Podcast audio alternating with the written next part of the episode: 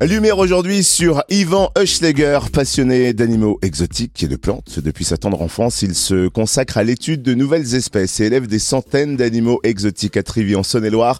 Reptiles, amphibiens, arthropodes, arachnides, ce sont ses compagnons dans son centre d'élevage Exofauna. Il propose d'ailleurs des journées découvertes au grand public, des formations et des animations pour notamment vaincre certaines phobies. Ivan Huschleger est notre invité. Bonjour. Bonjour Totem, bonjour tout le monde.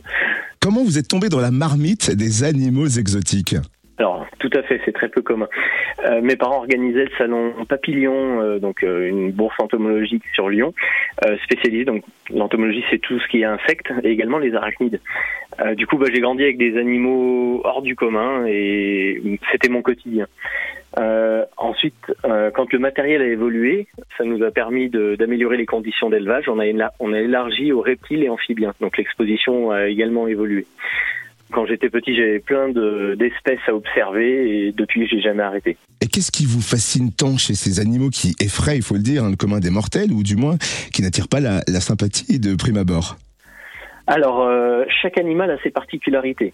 Euh, moi, ce qui m'attire, c'est la compréhension des modes de vie, les voir vivre, arriver à les reproduire, parce que c'est quand même très particulier.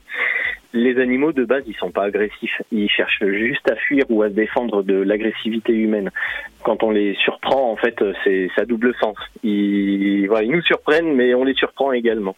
Un peu comme l'araignée qu'on trouve euh, coincée dans un évier ou une baignoire. Généralement, c'est des mâles adultes qui cherchaient à, une femelle pour se reproduire et puis ils sont retrouvés piégés. Euh, donc bon, bah voilà. Moi, typiquement, je les libère, je les relâche et puis euh, je les mets dehors, pour qu'ils puissent continuer leur vie. Euh, sinon après, euh, ce qui m'intéressait, c'est euh, tout ce qui est la diversité des évolutions. Donc il y a, y, a, plein de couleurs, des comportements, des formes, comme les, les, phasmes par exemple qui imitent les branches ou les, les menthes. On connaît les menthes religieuses, les insectes prédateurs qui mangent leur mâle en cas de manque de nourriture pour assurer leur reproduction. Enfin, ça c'est très particulier comme développement. Puis après aussi en particularité, il y a les caméléons qui sont très spécifiques parce qu'on a l'image du caméléon qui change de couleur en fonction de son milieu, mais on n'est pas du tout là-dessus. En fait, c'est le caméléon, c'est uniquement en fonction de ses humeurs ou de la température. Le, milieu, oui, il a une teinte qui détermine le, enfin vis-à-vis du milieu, mais c'est surtout l'humeur et la température. Et d'une passion, vous en avez fait un métier car vous êtes devenu éleveur et vous avez créé Exofauna à Trivy en 2014 avec euh, quelle ambition, quel, objectif? Alors l'élevage, c'est principalement pour euh, conserver des espèces, les étudier et puis avoir ça dans un cadre plus correct, on va dire, que, l'élevage amateur, parce que je commence à avoir vraiment énormément d'animaux. Puis ça, ça permettait également d'être connu par l'administration et de participer sur des projets comme, euh, comme l'exposition Vénénum à Confluence. Euh, moi, mes objectifs au travers de l'entreprise, c'est partager cette passion pour le vivant, donc autant animal que végétal, comme vous l'avez dit au début, euh, via des animations en école, les centres aérés, les EHPAD. On fait beaucoup d'animations diverses. On s'adapte euh, évidemment en fonction du public.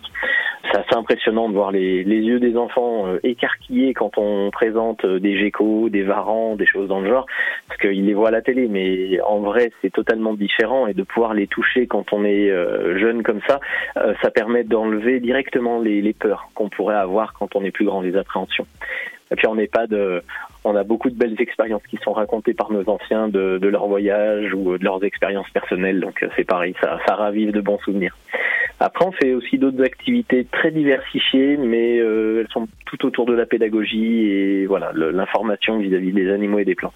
Vous proposez aussi des journées découvertes et différentes animations pédagogiques. Comment et où se déroulent-elles alors, euh, elle se déroule à Trivy. On est en train de, de, monter un centre dédié à ça, euh, qui va ouvrir d'ailleurs la fin avril.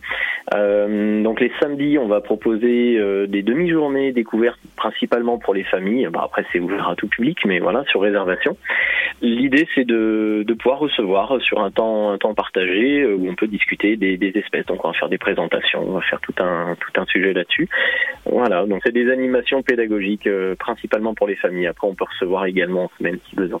Tiens, prenons un exemple. Quelqu'un qui a une peur bleue des serpents ou des araignées, est-ce que cette personne peut venir vous trouver et vous pouvez peut-être l'aider à vaincre sa phobie? Ah tout à fait, c'est l'objectif. Selon le degré de peur, donc euh, souvent c'est des appréhensions. Les, les, phobiques sont rares, euh, ça se travaille également, mais il faut plus de temps. C'est souvent des appréhensions. Le principal, c'est de vouloir s'en débarrasser, vouloir surmonter cette peur-là. Nous, on va piquer l'intérêt de la personne qui veut surmonter ça par le, la beauté de l'animal, sa particularité, et, et, le fait de venir quand on a des, des enfants euh, en même temps, euh, c'est de, de, voir au travers leurs yeux le comportement des enfants vis-à-vis -vis de l'animal et de rationaliser ses peurs. Euh, ensuite, par l'admiration de l'animal, donc euh, ça peut être son comportement. Euh, je vais prendre l'araignée. On va on va prendre des très belles araignées qui ont des, des pigments, des couleurs particulières, et on va euh, observer ensemble son comportement. Le fait d'observer, ça enlève déjà beaucoup de petites barrières psychologiques. Et euh, du coup, on voit l'animal sous un autre œil. Souvent, les gens ont peur de, la réaction, du fait que les animaux soient vifs, euh, qu'ils soient capables de sauter et autres. Mais ils, ils le font pas tous, et ils le font pas euh, s'ils ont pas peur ou voilà. Donc tout dépend des conditions. Du coup, on fait sauter toutes ces toutes ces petites barrières petit à petit euh, pour amener à la compréhension de l'animal.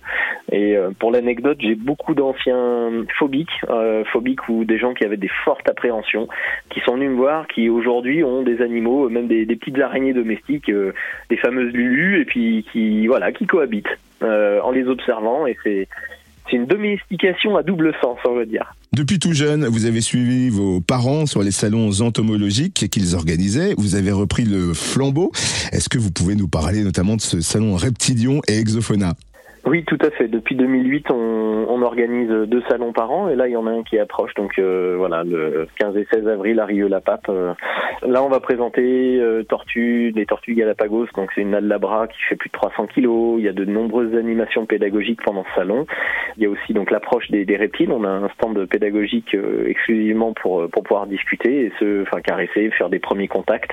alors caresse, c'est un bien grand mot. Hein. C'est un contact euh, avec le, un reptile pour pouvoir euh, comprendre un petit peu ce qu'est la peau d'un reptile en toute sécurité avec les explications d'éleveurs évidemment. Et euh, bah, évidemment c'est un salon de, de, vente également et d'échange donc il y, a, y, a, aussi beaucoup de stands de, de, passionnés et de professionnels. Où est-ce qu'on peut retrouver toutes les informations pratiques sur le salon Reptilion et Exofauna? Eh ben simplement sur le site d'Exofauna, partie Reptilion, tout est tout est détaillé ou sinon tapez Reptilion sur internet, vous trouverez facilement. Merci beaucoup Yvan, vous êtes éleveur passionné d'animaux exotiques et éleveur de ces animaux. Merci d'avoir pris du temps pour nous et nous avoir présenté Reptilion et Exofauna.